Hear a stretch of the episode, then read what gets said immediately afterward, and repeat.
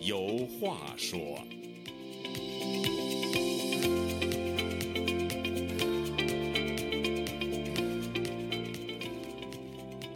听众朋友，大家好，欢迎您再次来到《周家有话说》这个栏目，我是主持人家远。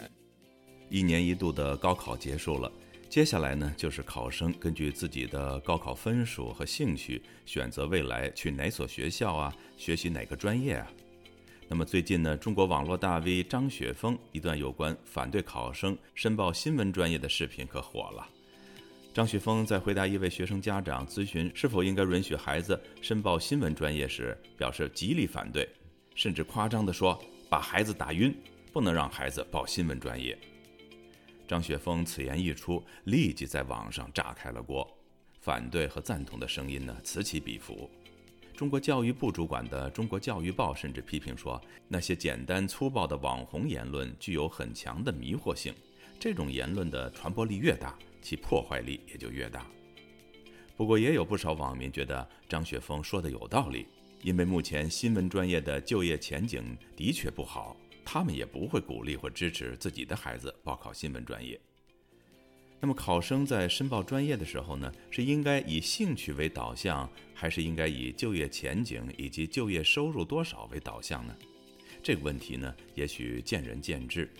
但是，我听到张雪峰有关反对报考新闻专业的反应是啊，这是中国新闻界的悲哀。没有了真正的新闻媒体，中国社会将出现怎样的情景呢？那么在这次的“周家有话说”栏目里呢，我和周孝正教授呢就来聊一聊媒体在中国这个话题。参加我们这次讨论的呢，还有自媒体人钱立峰女士和周教授的女儿周航。周教授，呃，如果您的孩子想学新闻专业，想征求您的意见，那么您是支持呢，还是反对啊？或者是让孩子跟着感觉走呢？我绝对支持，嗯，为什因么？为所谓传道授业解惑，就是嗯我们老师的这一句老话。呃嗯传道原来呢，我们中国没有这个传播，我们只叫北京广播学院，它叫广播。嗯广播呢，它就是属于中共中央宣传部管，因为中共中央呢是两个啊、两杆子，一个叫枪杆子，一个叫笔杆子。嗯所谓的传播就是笔杆子，嗯这就是从希特勒这儿来的。希特勒法西斯有宣传部，嗯，戈后来培到尔我，们国家呢也是宣传部。戈后培来尔改革开放以后，把北京广播学院改成中国传媒大学，才嗯才有了传播传播媒体。嗯所以我觉得呢，如果这孩子愿意学这个新闻传播，我觉得这是方向。嗯因为中国现在的一个大问题就是不许你自由的发言，嗯哎他都控制你。嗯，但是所我以们我知觉道，得，嗯，你呃所以讲，我觉得这孩子想学，我觉得我当然支持。嗯，您比是如说尊找不着重孩工子作的，，他嗯就没有超前的意识。嗯所以我觉得这个学生的家长应该有一定的前瞻性。嗯，远现见，在虽然中国是个集权社会，它控制住你，嗯但你别忘了，它集权社会它成不了，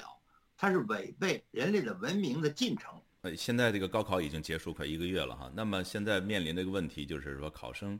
嗯，他在选择根据自己的得分啊分数、高考分数，还有自己的这种呃兴趣来选择这个填什么样的学校，报考什么样的专业啊。呃，您认为这个，呃，您是过来人，您也是几十年的这个教学的经验啊。作为老师来讲，作为呃老一辈这个教育工作者来讲，那么考生在申请呃申报这个专业的时候，应该考虑哪些是他应该重点考虑的？比如说他的兴趣呢，还是说这个他想学的这个某个专业的这个前景呢，还是说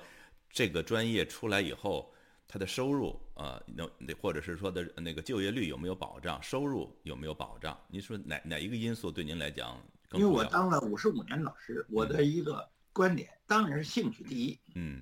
兴趣第一。哎这个我赞同，这个我功利。赞能不同。能嗯这以后能不能有好工作？所以好工作就是少干活多拿钱嗯，我根本就不考虑。我这有点走极端了，我不考虑。对，行行出状元，呃就是说对你这个那就兴行趣在哪儿，你就应该跟着你的兴趣去走。你只有兴趣在，你就会有这个热情。你有热情的话，所有的困难，所有的呃累也好，烦也好，都是都能够克服。你不把它当做一个负担来来来对待，否则的话，让你逼着你学另外一个你不感兴趣的啊、专业的话，你整个的过程都是非常痛苦的，对不对？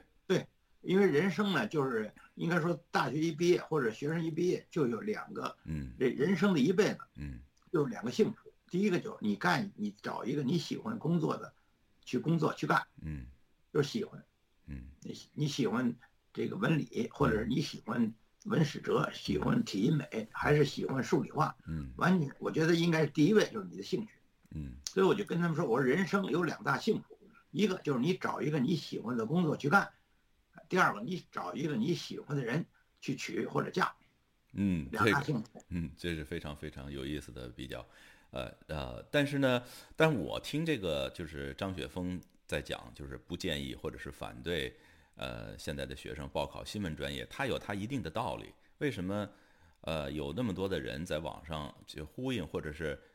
呃随和他的这种想法呢？他们肯定是从呃一个非常实际的一个呃角度看这个问题，也就是说，学新闻专业有什么出路呢？对不对？首先，呃，那么多人去学习新闻专业，因为这些年了啊，过去这个一二十年，很多的学校，包括一些理科学校，都在开新闻学院，甚至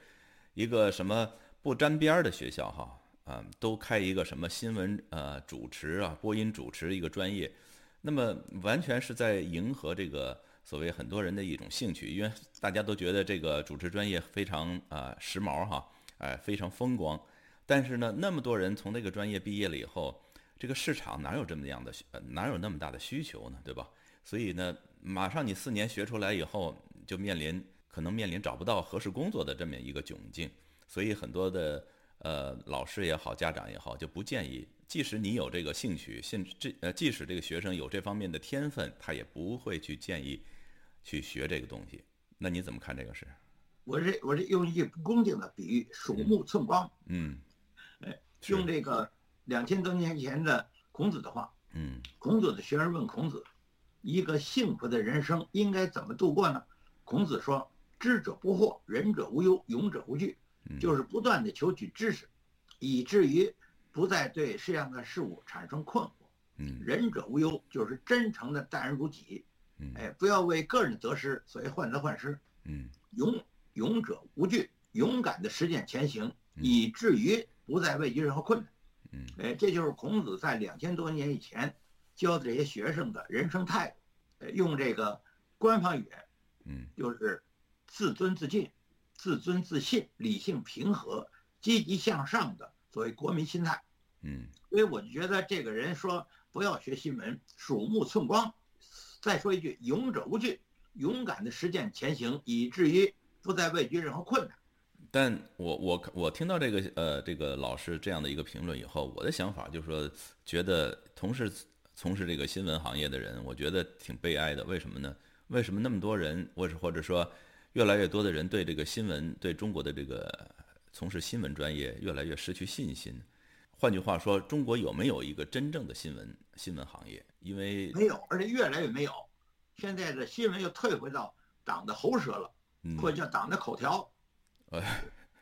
这口条就有点那个，当然，我就听新华社人跟我们说嘛，说我说你们都搞新闻呢，你们都是喉舌。他们说你说的还不到位，嗯，我们是党的口条，那党让我们说什么说什么。嗯但是嗯你可别忘了，这种事情是反动啊，反动的东西长不了。嗯用一句老话，兔子尾巴长不了。文明是一个顺之者昌，逆之者亡，嗯所以文明它要往前走。所以我可一是直在说，我们这文明客厅就是在一九八二年的时候，嗯当时中国共产党中央委员会主席胡耀邦同志，哎，他的十二大的政治报告最后一句话，我们共产党人要带着领导着中国人民干什么？建立一个高度文明的、高度民主的现代化国家。所以我对这个信念始终不渝。嗯。哎，中国早晚要越来越文明。可是，呃，这个长不了，这个长和短它是相对的哈。对于一个呃一个国家，对于一个有历史的国家，这个历史长河可能几十年、几百年都不算太长。但是对于一个一个个人来讲，个体来讲，那几年十十几年就已经相当长了。如果在这个这个阶段，呃，你的新新闻呃专业这个特特征或者是强项发挥不出来的话，那基本上呃这一辈子就过去很多时间了， 所以对他们来讲是非常实际的一个问题，您说呢？对，长不长？我有一个比喻，啊哈，就是慈禧嗯举行了七十大寿，两年以后，七十二岁，慈禧驾崩，所以死了。嗯现在习近平在二十一世纪，他居然称帝，称帝呢原来是民国，民国的开国的总统就是袁世凯，但嗯是袁世凯后来就犯糊涂，嗯哎，他就称帝，称帝之后他八十三天他就死了。现在习近平称帝也是一个非常荒唐、荒诞、荒谬、荒芜的事儿，因为他今年七十大寿。如果按如果他要是跟慈禧来对比，他不就两年吗？慈禧七十二岁，嗯所以说不会太长。所以我们有一句话：前途是光明的，道路是取得的。尤其我们人民大学有一个教授叫张明教授，嗯他比我小十岁。前几年他就在一个有一著著名的话：“天快亮了。”嗯，我非常赞赏他这句话，说是你说你得多少年没有那么那么这么这个什么这么悲观，嗯，所以我就是我叫谨慎的乐观。所以说这个呃张雪峰这个大 V 啊，他给学生家长呃给出建议的时候，他完全是从一个非常功利的一个角度、实际的角度看，就是说这个这个专业有没有毕业以后能不能找到工作，能不能挣到挣到可观的收入哈。但是呢，如果从一个大一点的角度，就像您刚才提的角度来讲的话，呃，新闻一个新闻专业，不光是对这个个人，乃至整个对这个国家来讲啊，都是至关重要的。我们都知道，这个美国有一个新闻的最高奖项叫普利策奖，这个普利策奖呢，它是由嗯早年到美国来的一个犹太人叫普利策啊，他来创建的，他死呃逝世以后的，根据他的遗嘱。呃，所以呢，当时普利策呢，那个时候百年前呢，都是没有多媒体的，它只是办报，它通过办报呢，哎，来捞的一桶金，然后慢慢就干起来，干这个媒体。他那个办报的宗旨啊哈，他就是说啊、为大众服务，不为这个政党谋利。哎，不论在什么情况下呢，他都反对弄虚作假。嗯，他的目的就是他说哈，这个揭露社会的弊端呢，就是新闻媒体的宗旨。那么新闻事业的真正的使命呢，就是做一个社会的监督者。这句话非常重要。哎，谁是社会的监督者？那就是新闻记者。呃，新闻记记者呢，就是应该不畏强权。当时呢，他们的宗旨就是说揭发美国政界的贪腐内幕。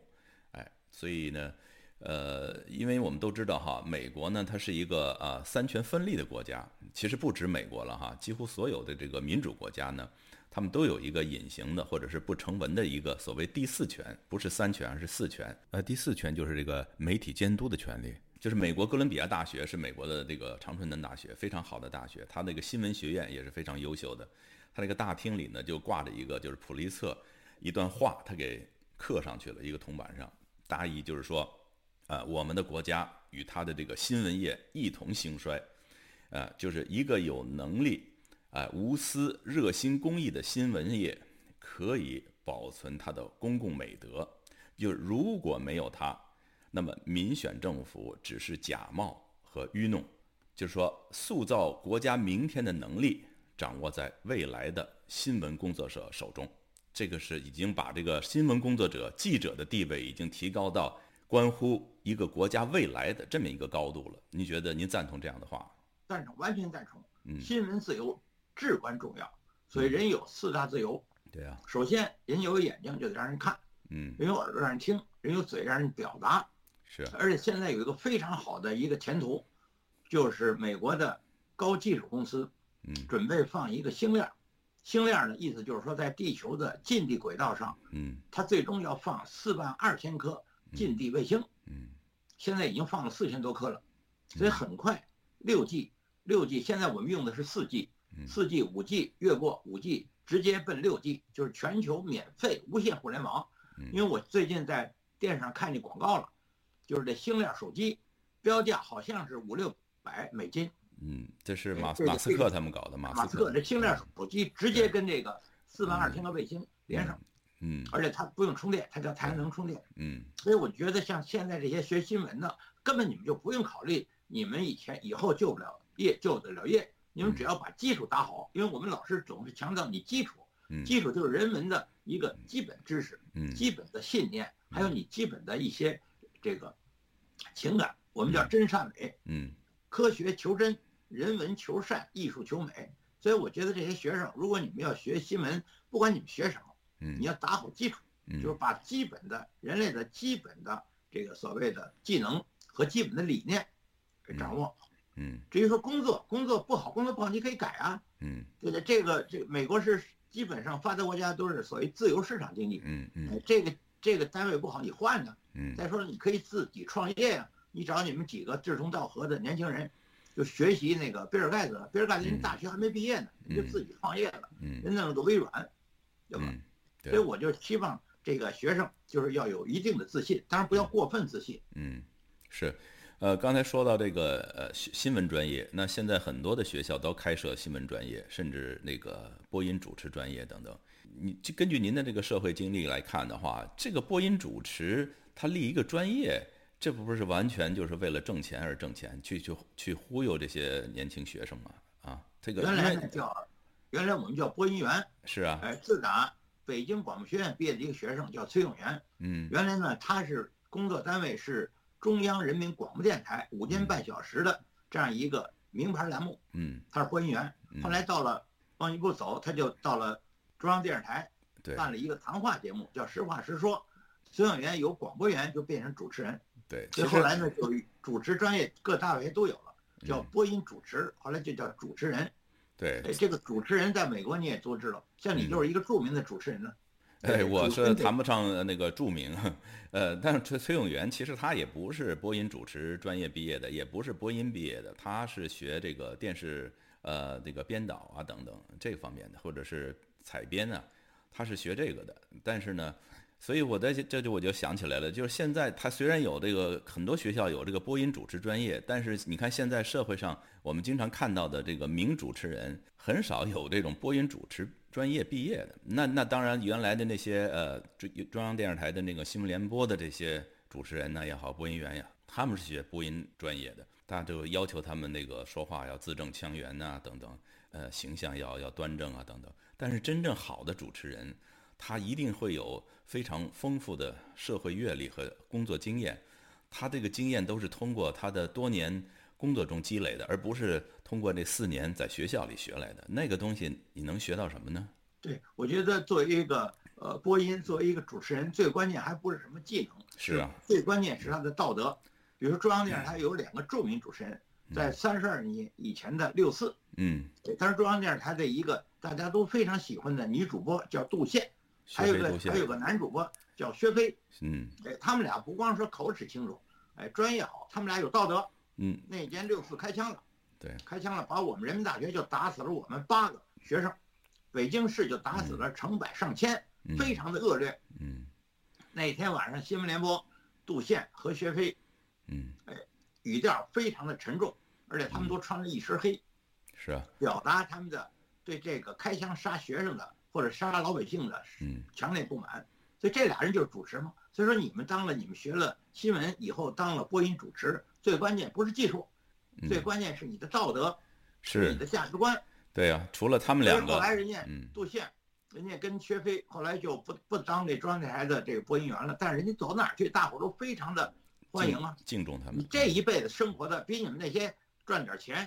还在那儿的给他们领导所谓的当吹鼓手的强多了。对，所对以为什么我一再强调，勇敢的实践前行，以至于不再畏惧任何困难，这嗯叫幸福的人生。如果你说我的幸福人生，我就做一个拍马屁的，嗯，对那你就做呗。对，但是如果我觉得我们作为一个老师教育的，我们希望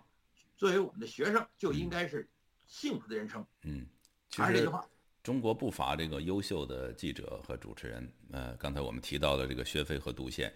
嗯、六四这件事情，还让我们想到了当时这个国际广播电台，就是 Radio 北京的一个呃编辑，啊、叫吴晓雍，就是吴学谦的儿子。当时他是当天的值班编辑，他写出那个新闻稿，啊、后来就因为这个播出了这个稿子，他也被整肃了。所以呢，在这个利用这个机会呢，也应该呃对这个吴晓雍的这种呃对新闻呃事业的这种敬业啊呃给予赞赏，因为吴晓雍我知道他是曾经到呃美国呃密苏里大学呃的新闻学院进修过两年，所以他是忠实的，当时就是执行了这种，就是把他所学的这种新闻的这种原则，呃，运用到他的工作中了。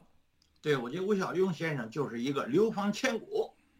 有人说我不愿意流芳千古，我愿意一袖万年，那这就是价值观的问题。嗯哎，欧耀庸先生就是一个流芳千古，用了一句话：“人生自古谁无死，留取丹心照汗青。”是所以叫讲正义，讲正气，他讲正气，他讲正义，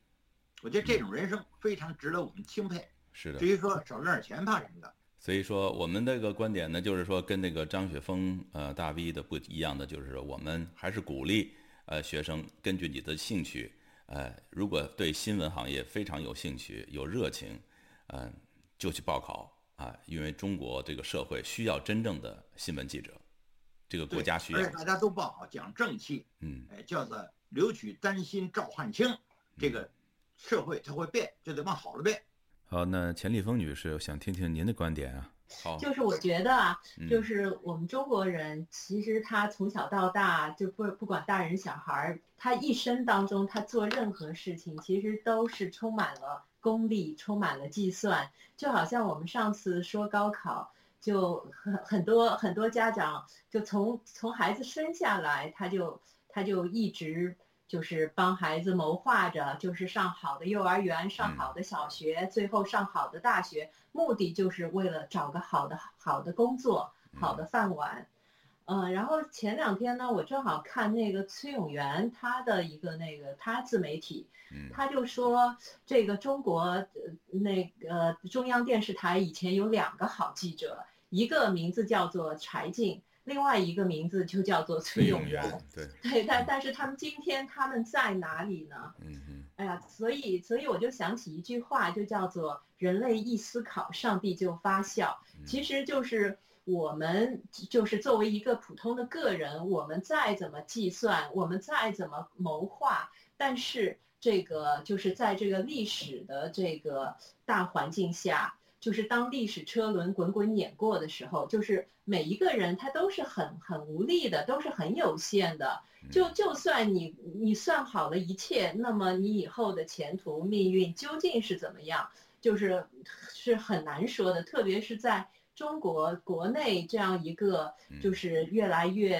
啊、呃走下坡路的这么一个环境下，嗯所以我我我还是觉得就是。就是这个孩，他也许那个孩子他要填填那个那个什么新闻专业，他可能有他自己的算计，他觉得就是做主持人很风光啊，然后可以到处跑啊，可以接触各种各样的好玩的事儿啊嗯，反正他有他的这个。呃那难道他是真正的就是明白这个新闻的意义吗？他是真正的想传播真相吗？他是真正的热爱这个新闻事业吗？嗯，就我看也未必。那么家长他又有家长的这个算计，嗯他他就觉得，哎呀，以后找不到好工作，连饭都没有吃，那你还谈什么呢？嗯就是所以说，就是其实我们还是要回到我们的这个内心。就是孔子有一句话说的挺好的，他说：“知之者不如好之者，好之者不如乐之者。”那也就是说，我们要做好一件事情，就是首先我们我们要